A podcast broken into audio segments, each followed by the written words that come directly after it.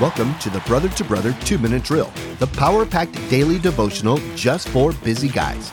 Today's passage in Ephesians chapter 1 is one of humanity's greatest mysteries.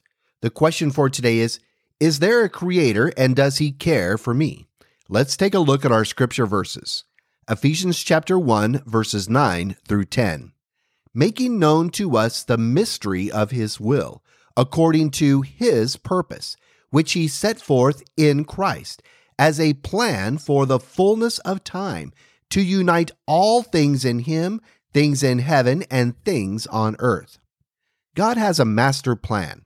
It is a difficult thing for us to fully grasp that God is eternal, that he is not subject to time as we know it, that he can perfectly arrange the details of humanity as the architect of our history and yet honor our free will and self determination.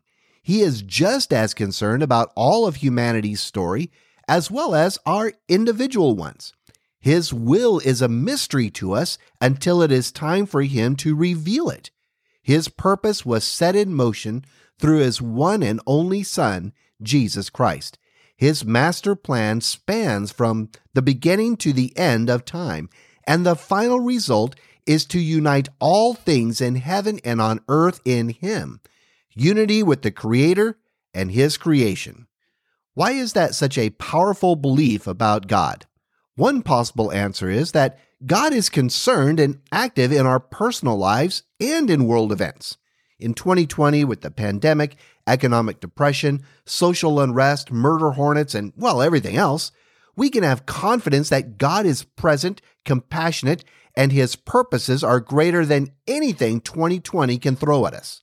Another idea is that we can have a much greater perspective on historical events from the first civilizations to the present, as all are part of God's master plan, and to not let the pain or fear of the present day dominate our thinking and our lives.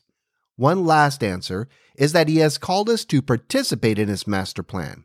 We get to be a vital part of His purposes to bring His truth and love to a lost and hurting world.